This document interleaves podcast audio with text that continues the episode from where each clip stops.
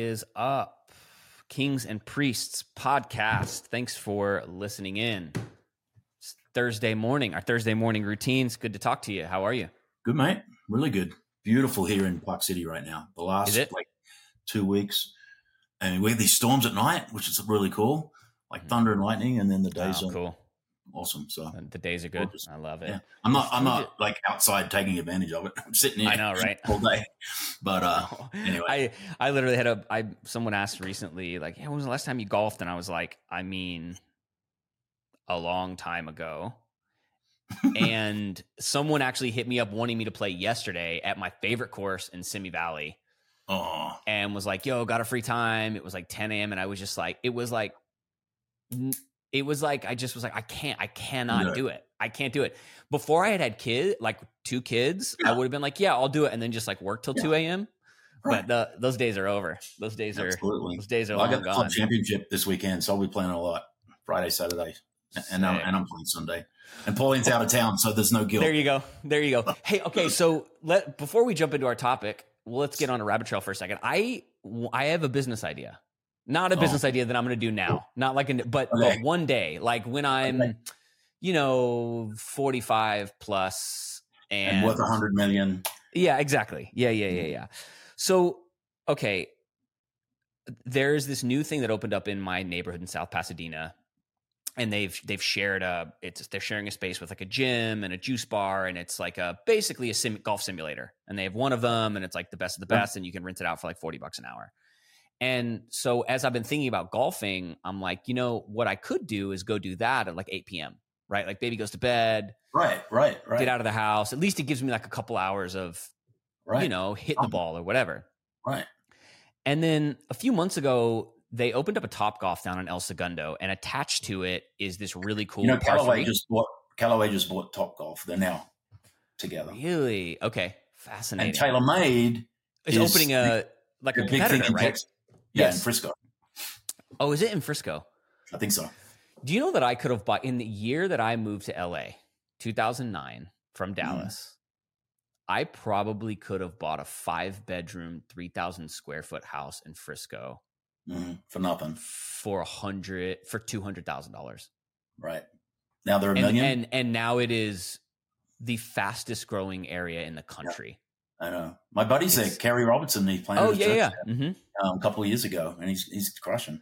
It's insane. Um. So yeah, that's cool. They're doing it there. So okay, I had this thought right. So because I have a buddy, our friend Matt Shackelford, um, yep. always talks about wanting to start a, a tiki bar someday. I know. You know, like that's his that's his new thing. He's he trying to talk me into into doing it. It's funny. I saw some like really successful entrepreneur the other day tweet, "Let me save you. Let me save you a million dollars and three years of miserable work. Do not start a coffee shop, a restaurant, or a bar. Just yeah, don't do exactly, it." Exactly. Um, but okay, so, but it did get me thinking. Like, okay, my at least for the next few years, like my days of being able to play golf on a Saturday are shot. I'm building a business, so like the idea of like just taking off for four hours a day once every couple weeks is just not doable right. anymore, right? Right. But I did think like, and it wouldn't work in LA, but maybe in a city like Dallas or a suburb of Atlanta or Nashville or something, like you buy a plot of land, you build like a really fun, you get a professional designer. It's not like a crappy par three, but you do right. like a nine hole, yep. challenging sort of pitch and putt kind of yep. thing uh, you put lights up, and it's open till two a.m. It's open. You can right. you know you you do the night golf thing. You have like yeah. a cool um, sports bar attached to it that just yeah. does like good cocktails, maybe like a good burger and a good steak, and that's it. A place guys can hmm. come watch golf, and then you have some kind of like sh- mini golf shaved ice thing for kids or right. or whatever. Right. And you just put it in like a place like Frisco, Texas. Right. And you the whole pitch is like, hey, this is for guys to come play in the evenings. Right. You know? You'd um, have to um, get it away from neighborhoods, right? Yeah, it would have to be yeah, yeah, yeah. But yeah. But like in, in the like right area, it would kill it, right? I mean, at least theoretically there's, it would. There's so much going on in that space. Like Tiger is doing that indoor thing starting next mm-hmm. year. To Monday mm-hmm. night. It's going to compete with Monday night football. Dang literally. There's tons going on in the golf space. So mm-hmm. we we um the we just have a new course being built, and they're putting four um, bays in simulator bays, and it's it's, it's in conjunction with TaylorMade, I think, at cool. my club here. So yeah, it's it's a it's a thing. Yeah, it's a, it's a thing. Did you when you went to um, Pebble Beach? Did you play Tigers Par 3 mm-hmm. Is that fun? Yeah. That's yeah, almost like what I think. Like you just, it's like just a Literally, fun. You need a, yeah, you need a fifty-six, a fifty-two, and maybe a pitching wedge, three clubs and a putter, mm-hmm. and it was super fun. And then the other thing, and we did this here, is there's an eighteen-hole putting course with little stands that you put your beer on. Yeah. And like, you're like, you're with your buddies, right? And, and, there's this little bar, a little restaurant, and you're doing this putting thing and with That's your buddies, and, you know, and drinking beer, which yeah, golf and like alcohol don't usually mix, but you know, Gosh, at five o'clock in the afternoon. Like, there you go. Yeah, exactly, exactly. So, okay, I want to talk today about a um, post I read recently on Twitter uh, called "The Three Founder Archetypes."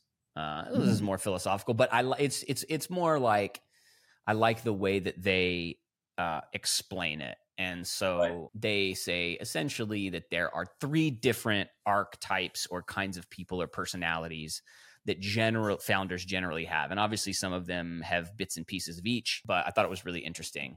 So it says this, it says when I think about the world of founders, in my mind there are really three archetypes I see over and over again. There's cowboys, craftsmen and revolutionaries. Uh, and each has its own set of superpowers. So they essentially go through uh, the good, what who those people are, and then maybe what their downside could possibly be. So I want to I want to read through them and hear what you think. So, okay.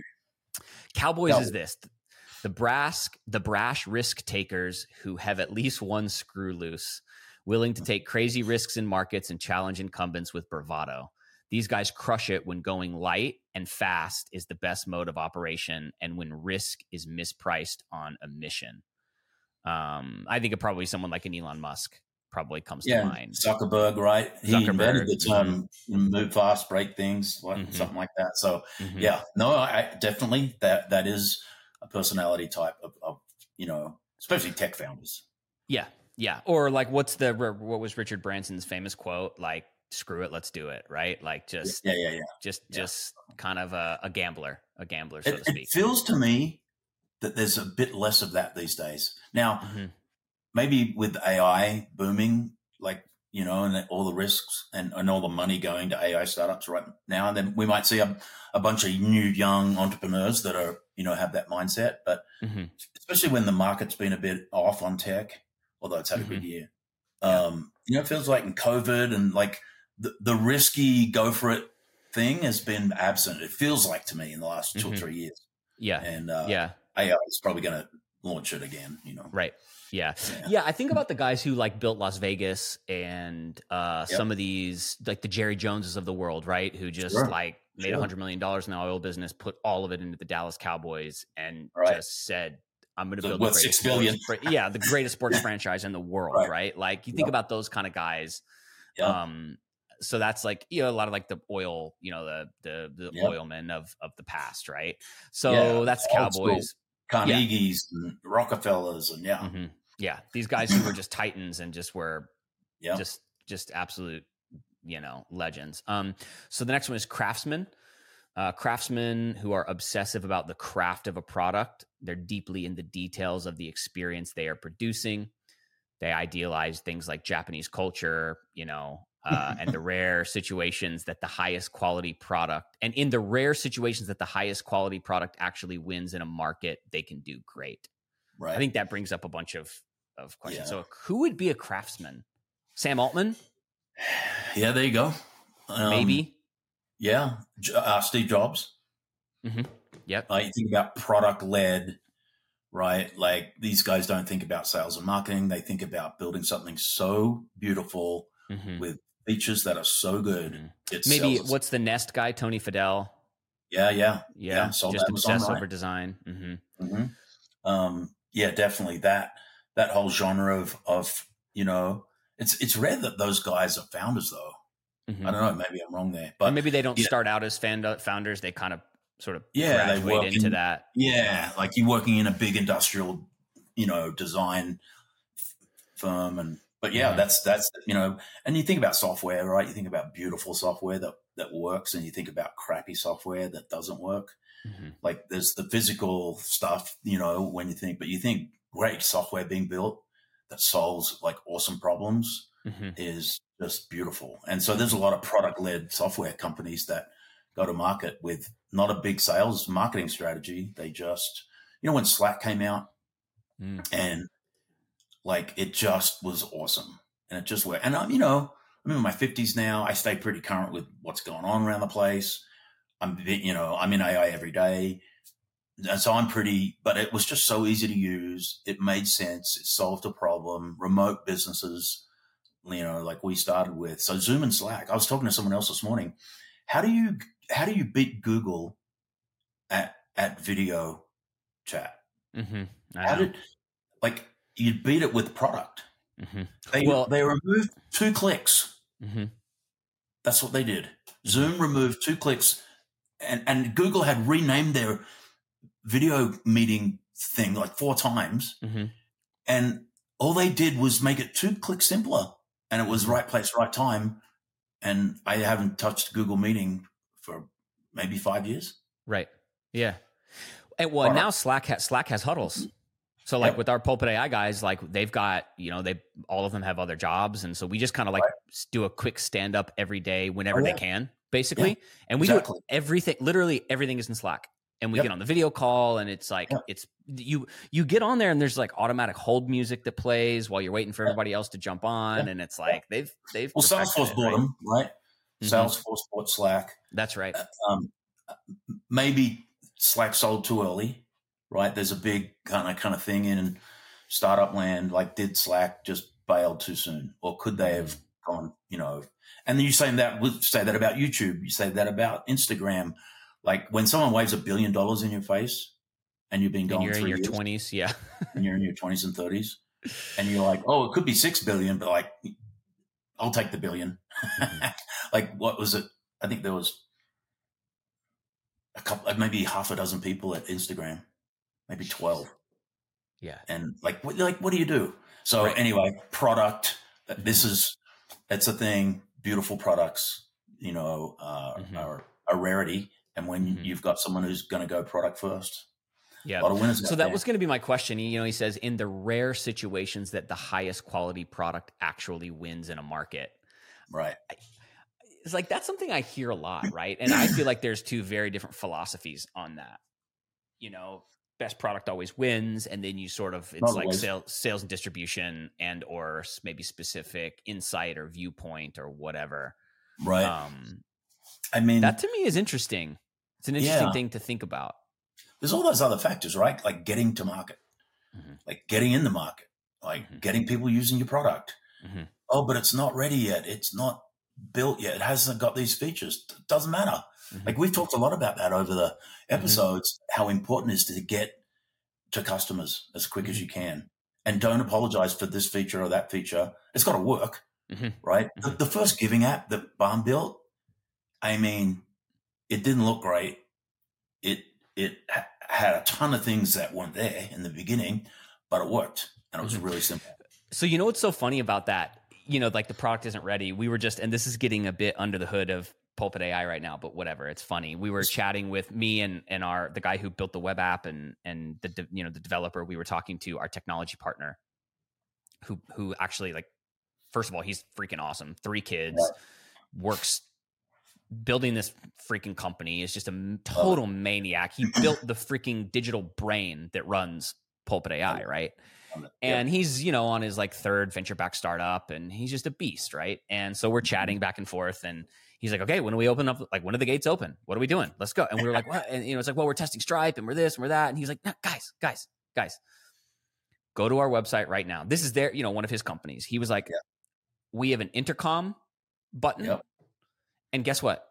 You can't cancel your account on our thing, right? You literally have to email us and right. I respond, you know, yeah. and it's like, he was like, just get it out there. Like, right we need to, we're like, yep. we got to test the account cancellations and this and that. And he was like, guys, guys, put an email address on your landing page that yep. says, if you want to cancel the account, email us right here and we'll do it within 24 hours.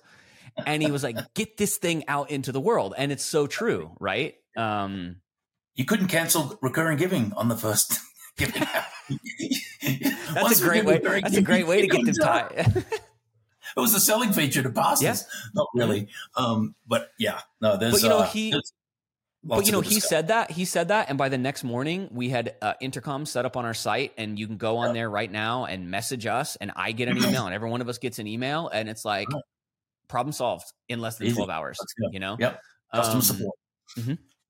So, cowboys, craftsmen, and then last, visionaries. Uh, the people who see an mm-hmm. opportunity to change the world in a fundamental and important way. They are futurists who are drawn to act versus just watch. They crush it mm-hmm. at big, audacious missions that require the coordination of tons of others. Mm-hmm. When they mm-hmm. can communicate that vision to others, when they can communicate that vision to others and incept them, and they are right. So that's sort mm-hmm. of that would probably be maybe more like an Elon Musk, right? Yeah, I think yeah, like the visionary. So I, I looked at those in the notes, and I'm like, I mean, what am I? You know, and then it's not. You know, I don't. I don't think I'm a cowboy. Like I measure risk you know, and I'm older now. I'm not in my 20s. You know, I'm closer to mm-hmm. 60 than I am to 20. So I'm not a big risky guy, although I took, I have taken many big risks in my life. And one was starting this business. There's no mm-hmm. question. I'm not really a product guy, although I love that world. You know, I sit on every product meeting in our company. Mm-hmm. mm-hmm. I, I, have my eyes on every product that, you know, we have 16 different products now mm-hmm. and mm-hmm. like adding more like mm-hmm. whole different categories of product, right? Mm-hmm. Not just giving. So I love that. But I think, you know, I was trying to pinpoint someone asked like what what gifts of God gave you and the, the way mm-hmm. we think as believers, right? These are gifts that are given mm-hmm. to be good stewards of and to use for his glory, you know, seeing around corners. I can I can I can see the future a little bit. Mm-hmm. And it's and it's you know, that's kind of probably what I bring to most things. It's uh, mm-hmm. trying to look in the future and like, where's the puck going to be? Like, you know, the Gretzky quote mm-hmm, mm-hmm. and skate where the know, puck is, not where it's going to yeah. be. Right. Yeah. Or where, where, where the puck's going to be, not where it is. Where yeah. it's going to be. And, and like, you know, and then pick an, pick a, pick something, you know, the only thing when I was 50 and kind of starting over, the only thing I was really like that I could use was my expertise around the business of church. I knew how church business operated because I'd done it for 30 years. Mm-hmm. So I'm like, okay. And then I had the giving with the phone thing. So, okay, I, I know how the business of church works. And I thought about giving with the phone when I bought the coffee with the Starbucks app in the phone. I'm like, giving should be this easy. So, yeah, the visionary thing, and it comes back to the other basics, like you're solving problems that people pain points along the way. And, you know, recurring giving with two clicks was a mm-hmm. pain point solved, right, mm-hmm. for, for church leaders. So, mm-hmm. yeah, you know, visionaries are um, probably the rarest one, I think. Mm-hmm. Yeah. Like it's a very specific gift. You mm-hmm. think about in the church world, yeah, you know, that, that visionary pastor that is like a Craig Groeschel. Yep. You know, so yeah, here's my hot take on that. There aren't that many but yeah. everyone wants to be one. Yeah, true. And everyone reads the books about the visionaries and then tries to apply yeah. those same things into their right. own lives. I I see it in church. I see it in business. Yeah. We live in this world where everyone, you know, it's like I, I don't want to go down on the church road, but every pastor thinks they have to be a visionary because that's what they've been told. When it's like maybe they're just a local church pastor who needs to love people, love preach you. the gospel, make disciples you know, right. and not start 125 different things. Right. And I know so many pastors who have started 125 different things because that's and they're just going like, wait a minute, I, I don't even right. and I think it's the same way in business, right? I think everyone wants to be the visionary, but I actually don't totally. think there are there are as many as we think. Well, the probably the, there's three qualities of a visionary. I'm just riffing here. Mm-hmm. Mm-hmm. Like the one that probably is the most important is that you can communicate the vision to a group of people that buy it and run with you to, to go and bring it off. That's probably the thing. Mm-hmm. Like it, ideas are easy to think of, and I'm going to, you know, do this in the future. But if you can't communicate it and inspire mm-hmm. a group of people to come and help you do it, because you can't do it by yourself, mm-hmm. that's probably the number one thing that a, a real visionary has. Mm-hmm. You can communicate the vision, mm-hmm. and then yeah. and, and, and then and make it so uh, compelling that people will sacrifice, take a pay cut, like move cities, mm-hmm. like that's that's a big component of being a visionary.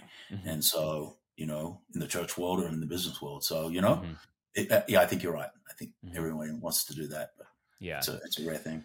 So here's a couple of the downsides, some downsides for each one of them. We'll just go through very quickly. Um, gambling addiction for cowboys. they enjoy the gamble and risk too much and end up taking yeah. irresponsible gambles just to feel something. Um, I'm definitely not a cowboy because I've maybe like gambled like five times in my whole mm-hmm, life. Mm-hmm. I played blackjack yeah. once many yeah. years ago in in Australia, and I like won like I had this run where I like won like two thousand bucks, and back when I was like in the eighties. Oh yeah, mm-hmm. and I was at a real estate convention, and I had the whole like when someone gets hot, everyone oh, yeah. else so fun. There's nothing. So there's no rush. There's no rush like it. Yeah, yeah. So that was a one and done. Mm-hmm. Um, I, I bet on a trifecta at a, on a horse race once. this is all like 30 years ago. And yeah. I got, and I won. I put 20 mm-hmm. bucks on these three horses and first, second, and third. And I won like 900 bucks. Mm-hmm. That's the second time I gambled. And can't think of another mm-hmm. one. Sometimes I go to Vegas and I just put like 100 on red yep. on the roulette right? Yep. And then just do it once and walk yeah. away. So yeah, that, that's yeah, my. Yeah. I'm not a cowboy. See, I, I, what I say is, uh, I'm not a gambler. I'm a poker player. Those are two. Different, yeah, there you go. different things. I no, I say am, had, was way, way many years ago. I played proper poker in a very long time. Hey, but one time I did done that a dozen times. Yeah, with totally fifty dollar buy-in or something. Yeah, I did one time. It's it's funny. I was I was playing poker one time in Vegas next to a guy who was on the MIT blackjack team. Oh, and was one of the guys that they like yeah, was you know whatever. And he still to this day can't walk into a casino without uh, someone coming up to him and either right. removing him or, or, not letting him be on the part of the floor that the blackjack tables are on, which is just insane. So yeah, gambling addiction. Um, this is interesting. It says Cowboys are also usually willing, too willing to go it alone. Uh, right. And I think that's that's a huge thing. Um, okay, so Craftsman. Uh, they miss the forest for the trees. They love 100%. their product experience and customers so so much that they are at risk of not actually building great businesses or platforms. 100%. It's almost That's like I, it's almost like the craftsman is an artist in some yeah, ways. They, they are, they, and they're given to that. That's why I'm not a craftsman. I'm I'm eight out of ten, Same. and let's go, let's mm-hmm. go. yep. Uh, mirages for visionaries. They are apt to see mirages in the desert because their identity is too caught up on tectonic change Mm-hmm. So when there isn't one, they emotionally have to invent one and right. convince themselves of it, which is really, yeah. uh, really super true. Yeah, and like, so we want practical visionaries, is what we want. Mm-hmm. Mm-hmm. Uh, and then he just says, if we're being honest, most really great entrepreneurs are a hybrid of two or the three of these types. Steve yeah. Jobs was clearly a visionary craftsman. Musk is a visionary cowboy. Um, yeah. And so, yeah, it's it's interesting. So the most important thing as a founder is self awareness, uh, and as an investor or team member, having a read on who you are in business with, because yeah. at least if you know, you can think about how to manage the risks that come along with the forms. That's really good. Very cool. Like I just think of the application for the Christian, uh, a Christian in business. You know, we we have gifts given to us by God, but we were also given the command to ask God and ask for wisdom. Mm-hmm. So you think about a lot of times in like a secular environment, they they're limited to oh he he's got that gift, she's got that gift, right? Okay, that works in the church world too. There's gifts in the church, there's callings, there's all that, mm-hmm. but then there's like ask ask me whatever you want. Mm-hmm. Right, so the, the the Christian's superpower is the yeah. Holy Spirit, mm-hmm. and so yeah, I yeah, I would say to a like someone in business, if like if you're confused or you're stuck, like go to God and say, God, help me solve this problem here. Or I'm not seeing this, or this person's not in the right seat. And mm-hmm. you know, we we get to cheat really by mm-hmm. uh, having the Holy Spirit giving us guidance. Yeah, exactly. I actually read um, yesterday morning this the proverb. Uh, let me find it here, but it's like so cliche, but it's so true. I think about it a lot, which is um I thought I had it saved. I don't. Uh, the the man plans man plans his ways, but the Lord establishes his steps. Sure. I think it's Proverbs sixteen, um, and it's like that's so true. We can plan 100%. all we want, um, yeah. but we go to God for wisdom. Phenomenal. You can you can live your life off the book that you know the book of Proverbs, book of wisdom there, Proverbs, mm-hmm. and just you know you're going to do pretty good in life. I know, I know, right? Um, amazing. Well, once again, thanks for a good episode. This was fun. Yeah, that's great, man. Good catching up, and uh, um, we love doing this. Yeah, it's fun. If you're listening, make sure and subscribe. Follow us on Twitter, Instagram, kingsandpriests.io, all the different places. And uh, we'd love to hear from you. So keep reaching out and we'll hear from you soon. Later. See ya.